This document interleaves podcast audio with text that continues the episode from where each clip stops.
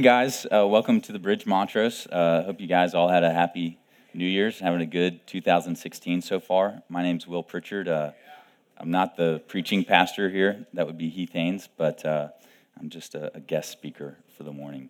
But uh, I also go to church here. Um, been here since uh, the church's inception, I guess a year and a half ago.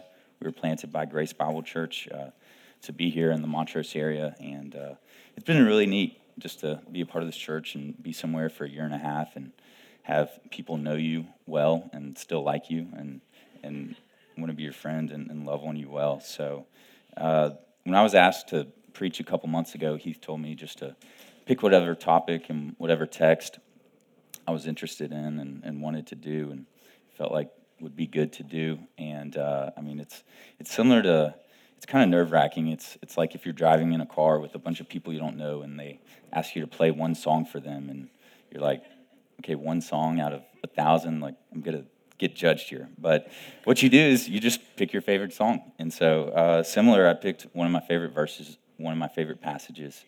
It's in Acts 17.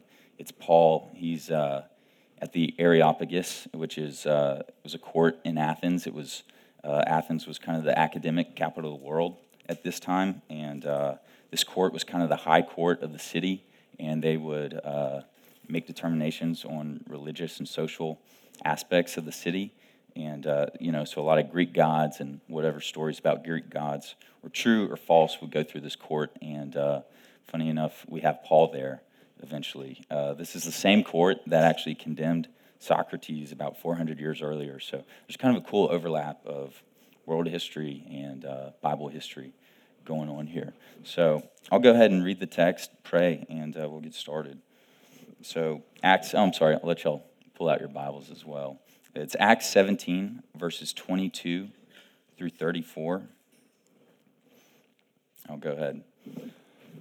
So Paul, standing in the midst of the Areopagus, said, Men of Athens, I perceive that in every way you are very religious. For as I passed along and observed the object of your worship, I found also an altar with this inscription To the unknown God.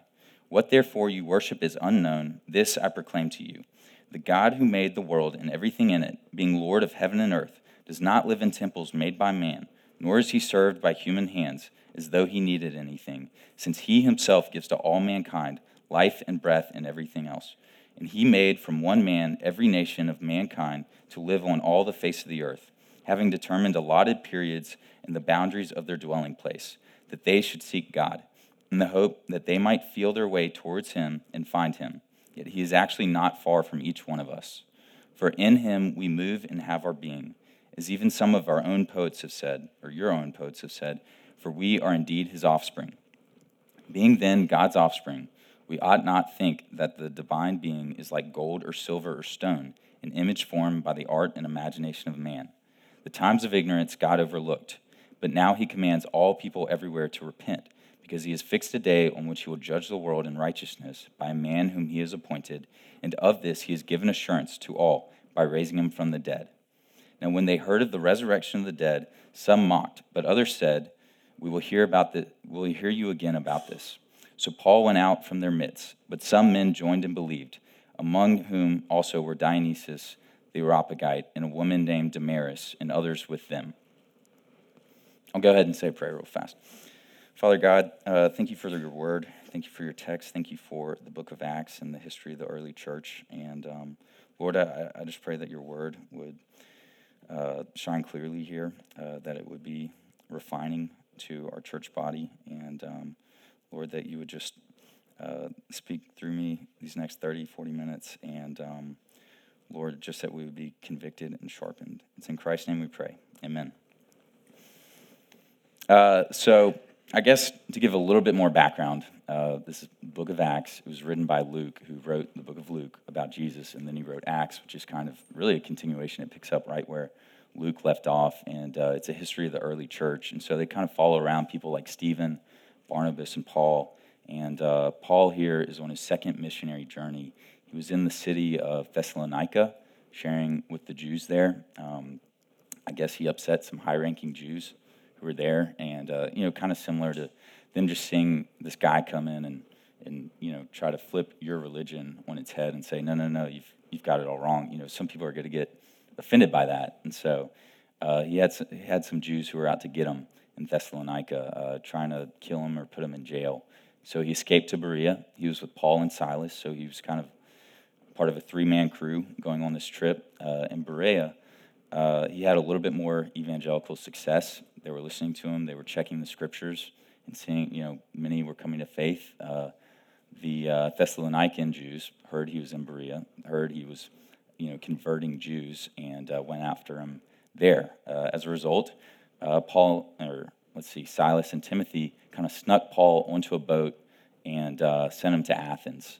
And so Athens wasn't part of the trip plan, and and basically Paul's kind of stuck in this city until until his buddies meet up with him, and so he's really supposed to lay low. You know, he's kind of been a man on the run, and uh, uh, you know that doesn't happen obviously because eventually he gets brought up in front of this court. And so the way he gets here in the first place is um, he walks around.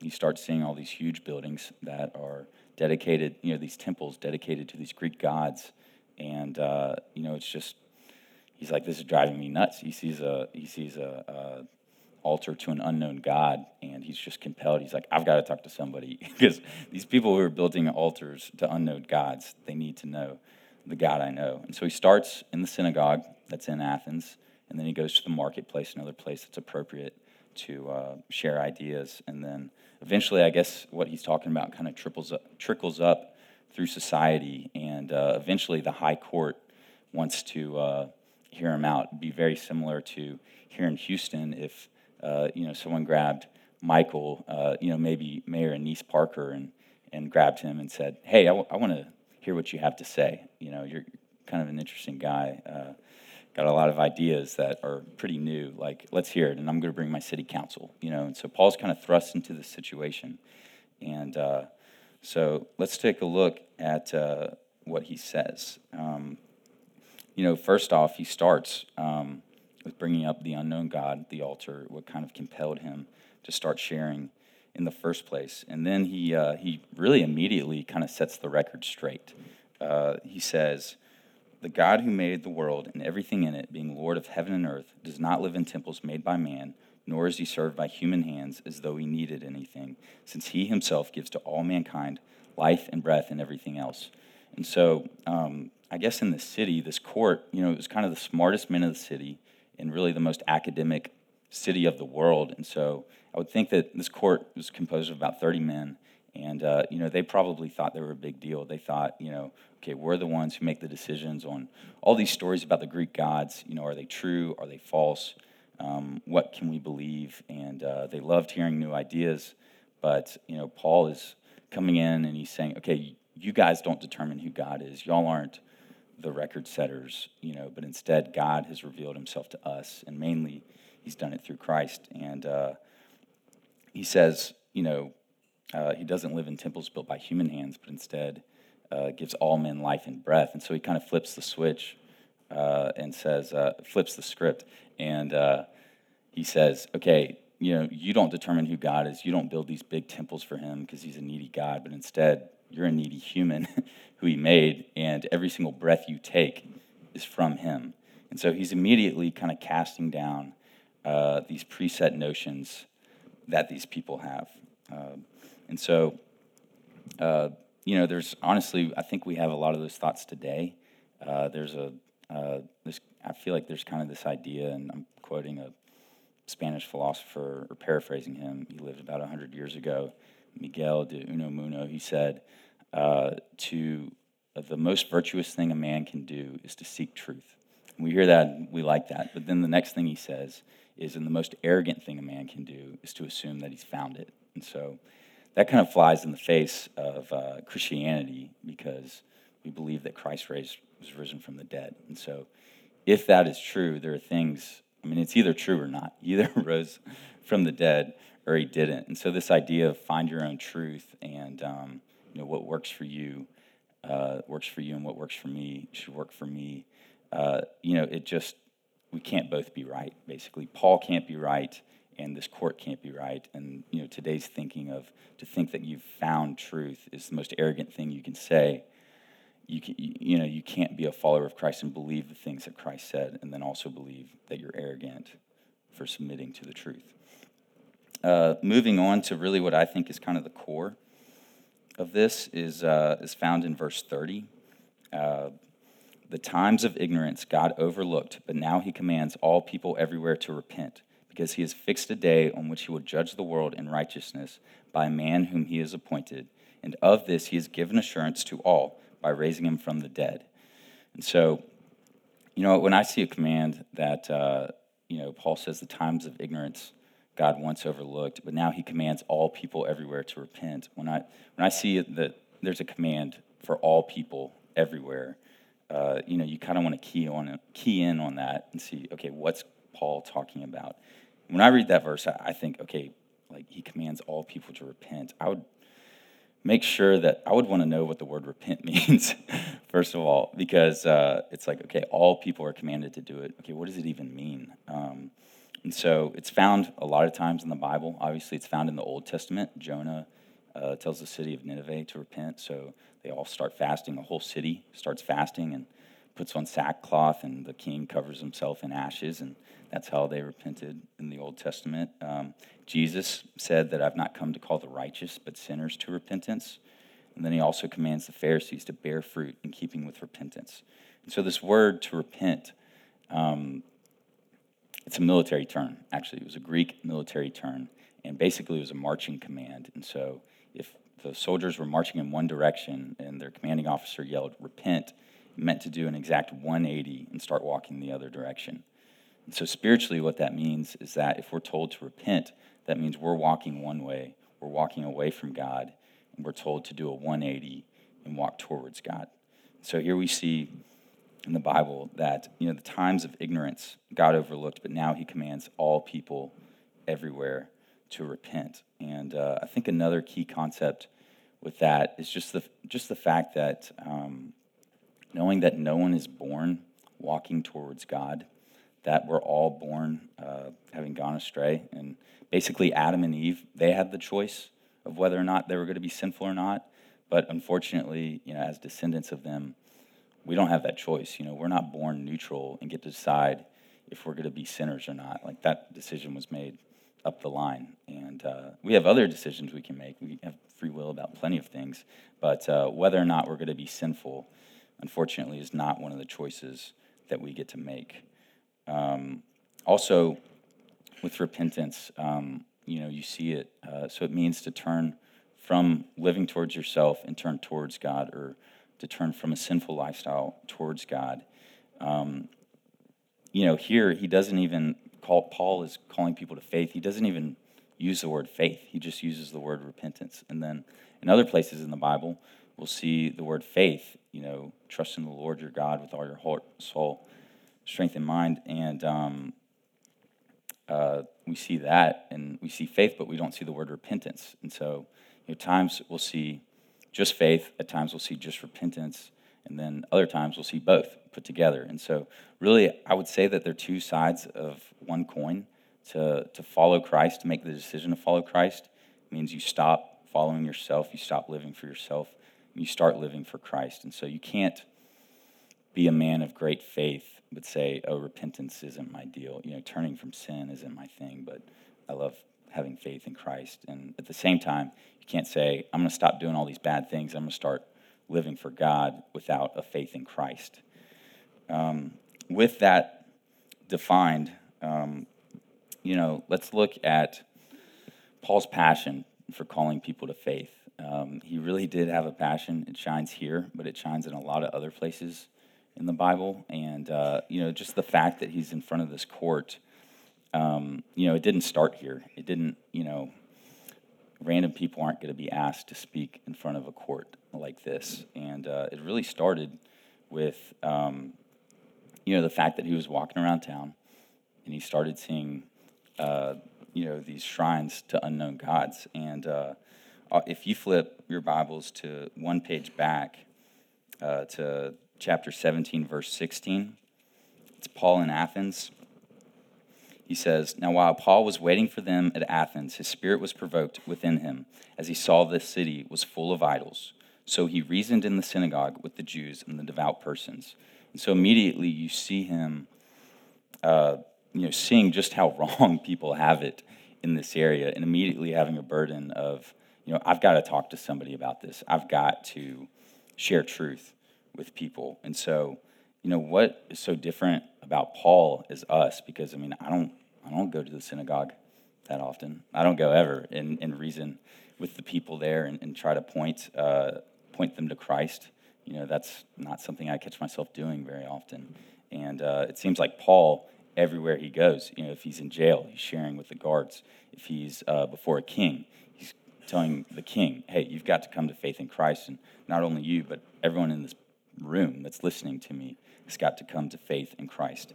And so, you know, what is so different about Paul and us? And, uh, you know, I, I would say we believe the same things as Paul. Uh, C.S. Lewis said that um, you've never met a person who doesn't isn't going to live for forever.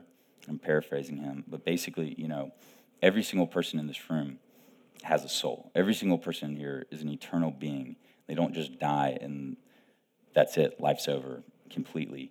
And um, in the same way, you know, that should be if we feel like we know, you know, that Christ has revealed to us, um, you know, what it means to have eternal life and what it means to know God and what it means to know uh, what happens after after our life here on earth, and we have uh, you know all these people around us that are that don't know. You know, we should be compelled to tell them about it, and yet so often we fall short. And so, and I would say, you know, if if you feel this tension in your life of I know these things are true, I know the Bible is true, I know Christ raised from the dead and He offers eternal life to anyone who would place their faith in Him as a gift. It's not even something we have to earn, and yet you say, okay, but I'm not sharing my faith regularly. I'm not talking with people, whether it be at the bus stop or it be my family or my best friends. You know, I, I just I don't bring these things up. I just whether it's I love I you know I don't want to mess up the relationship or or you don't even have a relationship, but you don't want someone to think you're weird. Um, you know, you, you don't your beliefs and your actions don't necessarily line up. And so, if that's the case, I mean, we're all there, you know. I mean, I feel like I'm that way. He f- feels like he's that way. Um, anyone in this room feels like they're that way. That there's this tension of how what you believe, how you know you should live, and then how you actually live. And so, I would say, you know, especially when it comes to sharing your faith and uh, to proclaiming the gospel as boldly and clearly as Paul did, um, I would just recommend to get around people that you do look up to in that aspect. Um, you know, I can I can think of uh, an example of that uh, that's not spiritual really, but uh, there's a man named Roger Bannister. Has anyone ever heard of this guy? No one, no no runners in here. All right, I saw Cole. Cole nodded his head. Roger Bannister broke the four minute mile. Yeah, the four minute mile barrier, and so for over hundred years. Uh, you know, no one thought a mile could be run in four minutes or under four minutes. And even doctors came out and said, uh, your lungs will explode before you, before, before a man runs a four minute mile. They just said it's, it's not possible. And then Roger Bannister did it. I think he, you know, ran in 359.7. In the next five years, 22 people ran sub four minute miles. And so it's just kind of this idea that you, you have to see something to realize that it's possible. And I would say that if there are people that you know are just gifted or just studs or more bold than you are when it comes to talking about spiritual things, I would get around them. And um, I asked Nori if I could use him as an example, and he said, "Yeah, but I'm not going to be there." But uh, so he's not in here. But uh, Nori's a guy who goes to church here, and uh, he works for a ministry called College Golf Fellowship, and um, you know, so he spends time with college students that are on golf teams at U of H, uh, Texas Southern, I believe, and a couple other colleges in the area. And you know, he's playing golf with these guys. He's getting to know them. He's getting to ask them about their spiritual backgrounds. You know, if they have any interest in getting to know God better, things like that. And uh, he's good at it. But you know, what's funny is that he'll play golf with people that aren't college students, and he'll do the exact same thing. So it's not because it's his job. It's because he loves what he's doing, and that aspect of his life, um, his beliefs and his actions line up a little bit better than most of us. You know, we, we look up to him in that aspect. And so I would say if you're a guy and you play golf, ask Nori to play golf with you. Bring a couple friends. Let it, you know, watch him. Uh, you know, and, and he might ask a question and might get shut down, and, and that was his evangelism for the day. But, uh, you know, I, I really think that in the same way of, you know, running the sub four minute mile, that sometimes we just have to see something be done to even realize that it's possible. I mean, I can think of so many examples.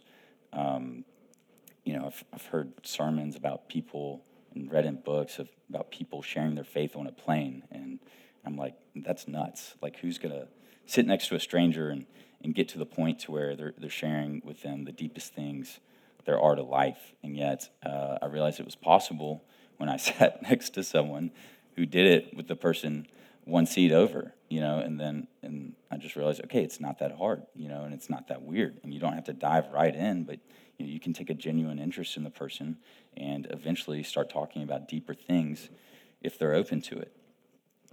And so, um, you know, I, I think not just you know about having the skill of uh, of evangelism and, and, knowing how it's done and knowing how to at least open up our mouths like Paul did, which opened up so many doors for him in this area. But, uh, you know, really the relationships we have are we being faithful to point them towards Christ? And uh, I, got, I got a little personal example for me uh, to.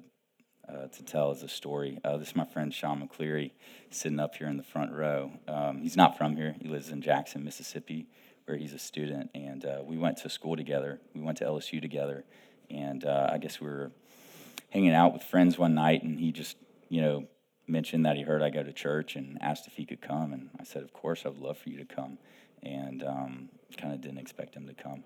It was, you know, we met at we met at 9 a.m. It I mean, mostly old people in the church, and uh, sure enough, you know, that Sunday he was there, and he was wearing a collared shirt, and you know, didn't didn't look like a goofy college kid, and um, I think for almost for a whole semester he'd go to church with me. Man, we'd talk about the sermon. We would talk about, you know, I'd talk about what I'm learning in the Bible, kind of ask him his thoughts on things.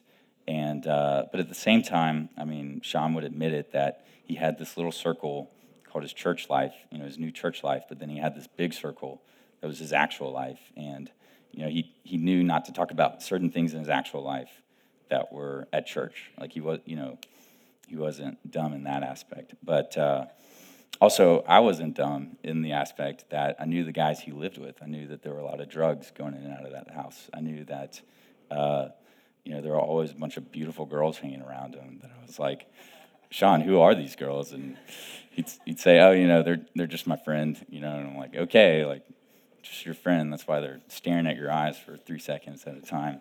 But uh, you know, there were a lot of things that uh, you know didn't didn't really add up, and uh, you know, I think eventually maybe the semester ended. He, you know, or he found another church that he liked a little bit better. But uh, it, and you know, the friendship kind of stayed in touch. But you know, he went to med school. I went to uh, to Dallas after college, and uh, eventually I, I get a phone call from him, kind of random.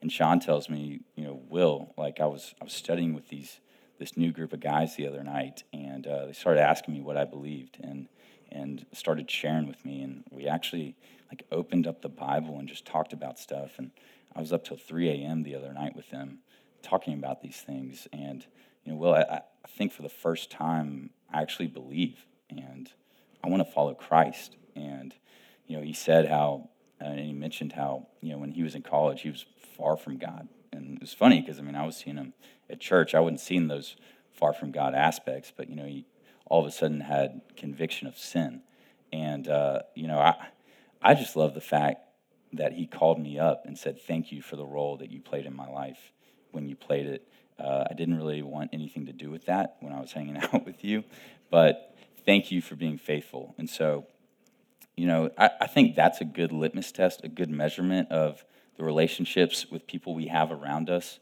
you know, if they were to come to Christ, you know, if we're just someone who waters this plant, not really harvested or even gets to see it harvested, would that person want to call us and say, thank you for pointing me towards God. Thank you for just talking about God in a positive way, showing that He's a good God, showing that Christ, living for Christ uh, in today's society is possible. And I mean, Sean's like the one good example story that I have to share. But uh, I mean, I can think of so many people in my life that wouldn't call me up if that were the case. I mean, I see my neighbors twice a week and have small talk with them.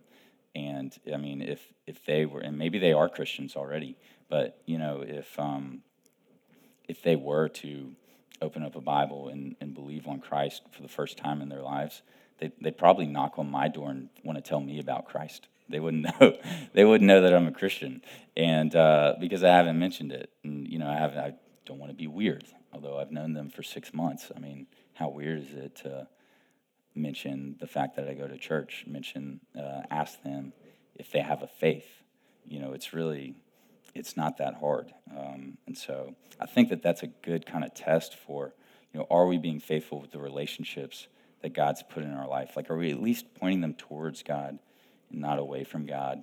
And uh, are we being a faithful witness? Not that we might never have the opportunity that Paul has to say, hey, you need to trust in Christ. You need to believe this, what I'm talking about. We might never get that far, but we can still be faithful uh, with the little opportunities that we have with those people. So, moving on, a couple verses down, let's look at uh, everyone's responses. Um, so, after Paul says in verse 31, uh, because he fixed a day on which he would judge the world in righteousness by a man whom he has appointed, and of this he has given assurance to all by raising him from the dead. We then get to hear their responses. Verse 32. Now, when they heard of the resurrection of the dead, some mocked, but others said, We will hear you again about this later. So Paul went out from their midst, but some men joined him and believed, among whom also were Dionysius the Areopagite and a woman named Damaris, and others with them. So, Areopagite means he was on the court. So, I think they had one out of 30 uh, want to believe and want to believe what Paul was saying. And really, these these Areopagites, these, these men on the court, uh, they were mostly Stoics and uh, Epicureans. So Epicureans were complete atheists. They believed, you know, the expression "eat, drink, and be merry, for tomorrow we die." That comes from them. The Stoics um, were a little bit different. They were pantheists, so they believed in God. They believed God was everywhere. Uh, they were pantheist, I think is the right term for that. So, you know, God is in me, uh, God is in Sean, God is in all of you guys, but, you know, He's also uh, in this drum right here just as much as He's in me. And so they, they didn't believe in a personal God, and they, they definitely wouldn't have believed that, uh, you know, God would come down as a man. And so we see the responses. I mean, there's really, there's three types of responses. Uh, first of all, some mocked, totally reasonable, totally understandable. Um, I mean, these people had seen people die. You know, they kind of lived in a society further back where, you know, if someone dies, they see them carted off and, and, you know, they'd never seen someone raised from the dead. So, you know, when, when some foreigner comes in and claims that God raised a man from the dead uh, to prove that he will judge at a later date, uh, they're going to laugh. They have no frame of reference for this.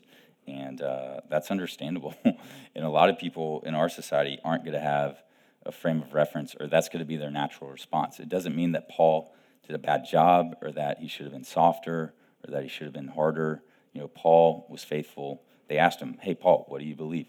He told him, and he was faithful to do what he was asked, and yet some mocked. Uh, secondly, uh, some men joined him and believed. And so, I mean, I think this is amazing if you think about someone coming from a Stoic background or an Epicurean background to say, I believe this guy, you know, I believe uh, that Christ is the Savior. I want to be a Christian. You know, that's a big jump because, I mean, Paul's not from Athens. You know, he's not some some big shot in Athens saying, "Let me take you under his under my wing." He's just a stranger who showed up um, and told this story, and yet some did believe.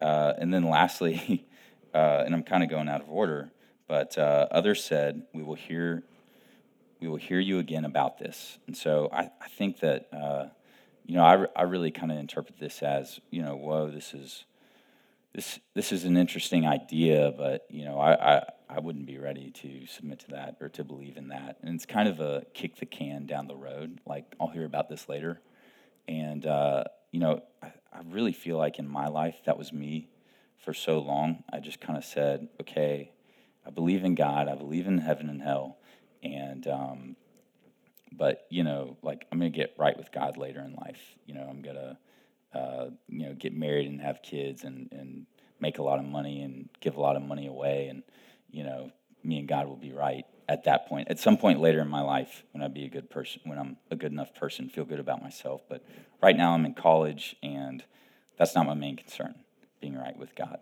And, um, I mean, maybe some of you in this room are that way.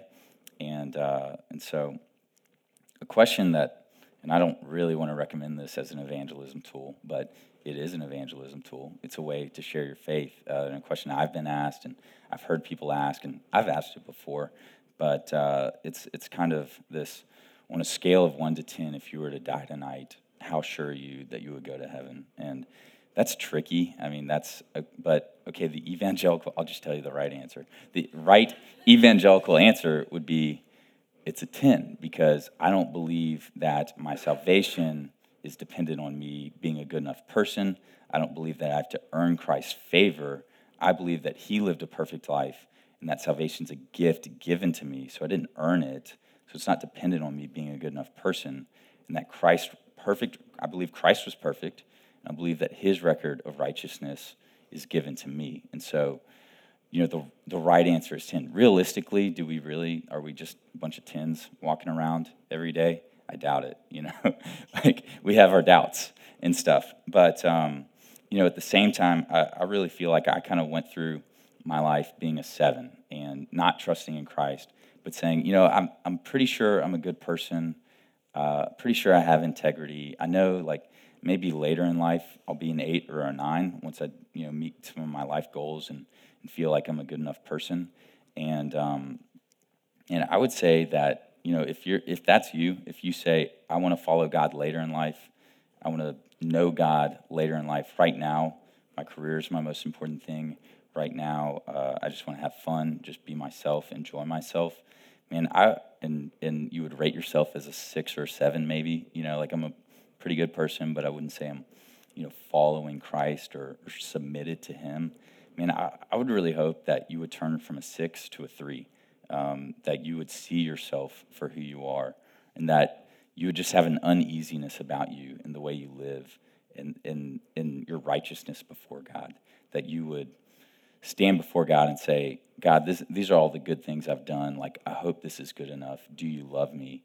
And uh, for me in my life, I mean, I was 19. I remember the exact moment I was uh, going skydiving and the plane was going up and it was you know I had just gotten off a vacation, spring break, my freshman year of college. And I remember the plane was going up, and I, and I just thought, oh my gosh, like if I die right now, I don't know where I'm going.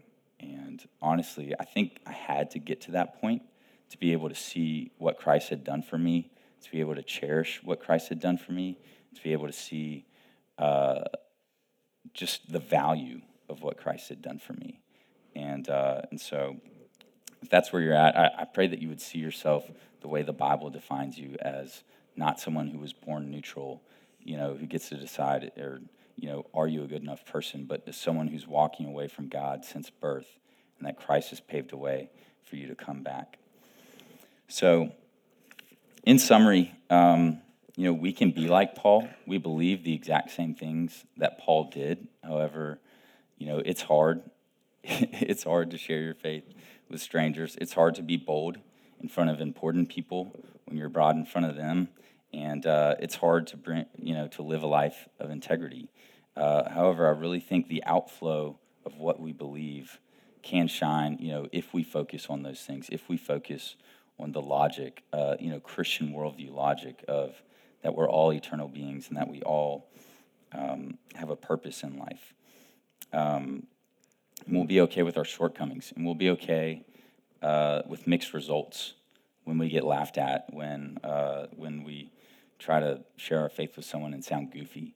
Uh, we'll be okay with that. And um, you know, lastly, uh, you know, we'll, uh, when, if we get mocked, we'll be okay and we'll be able to say, hey, I was faithful uh, for sharing the truth with all these people around me. Uh, so, with that said, we'll go ahead and uh, enter into a corporate prayer. And so, if you're new here, this is just group prayer. I'll start us off, but after that, you know, we'll have different people uh, as you feel led to go ahead and pray out loud, and then Heath will finish us up. God, thank you for this morning. Thank you for a new year.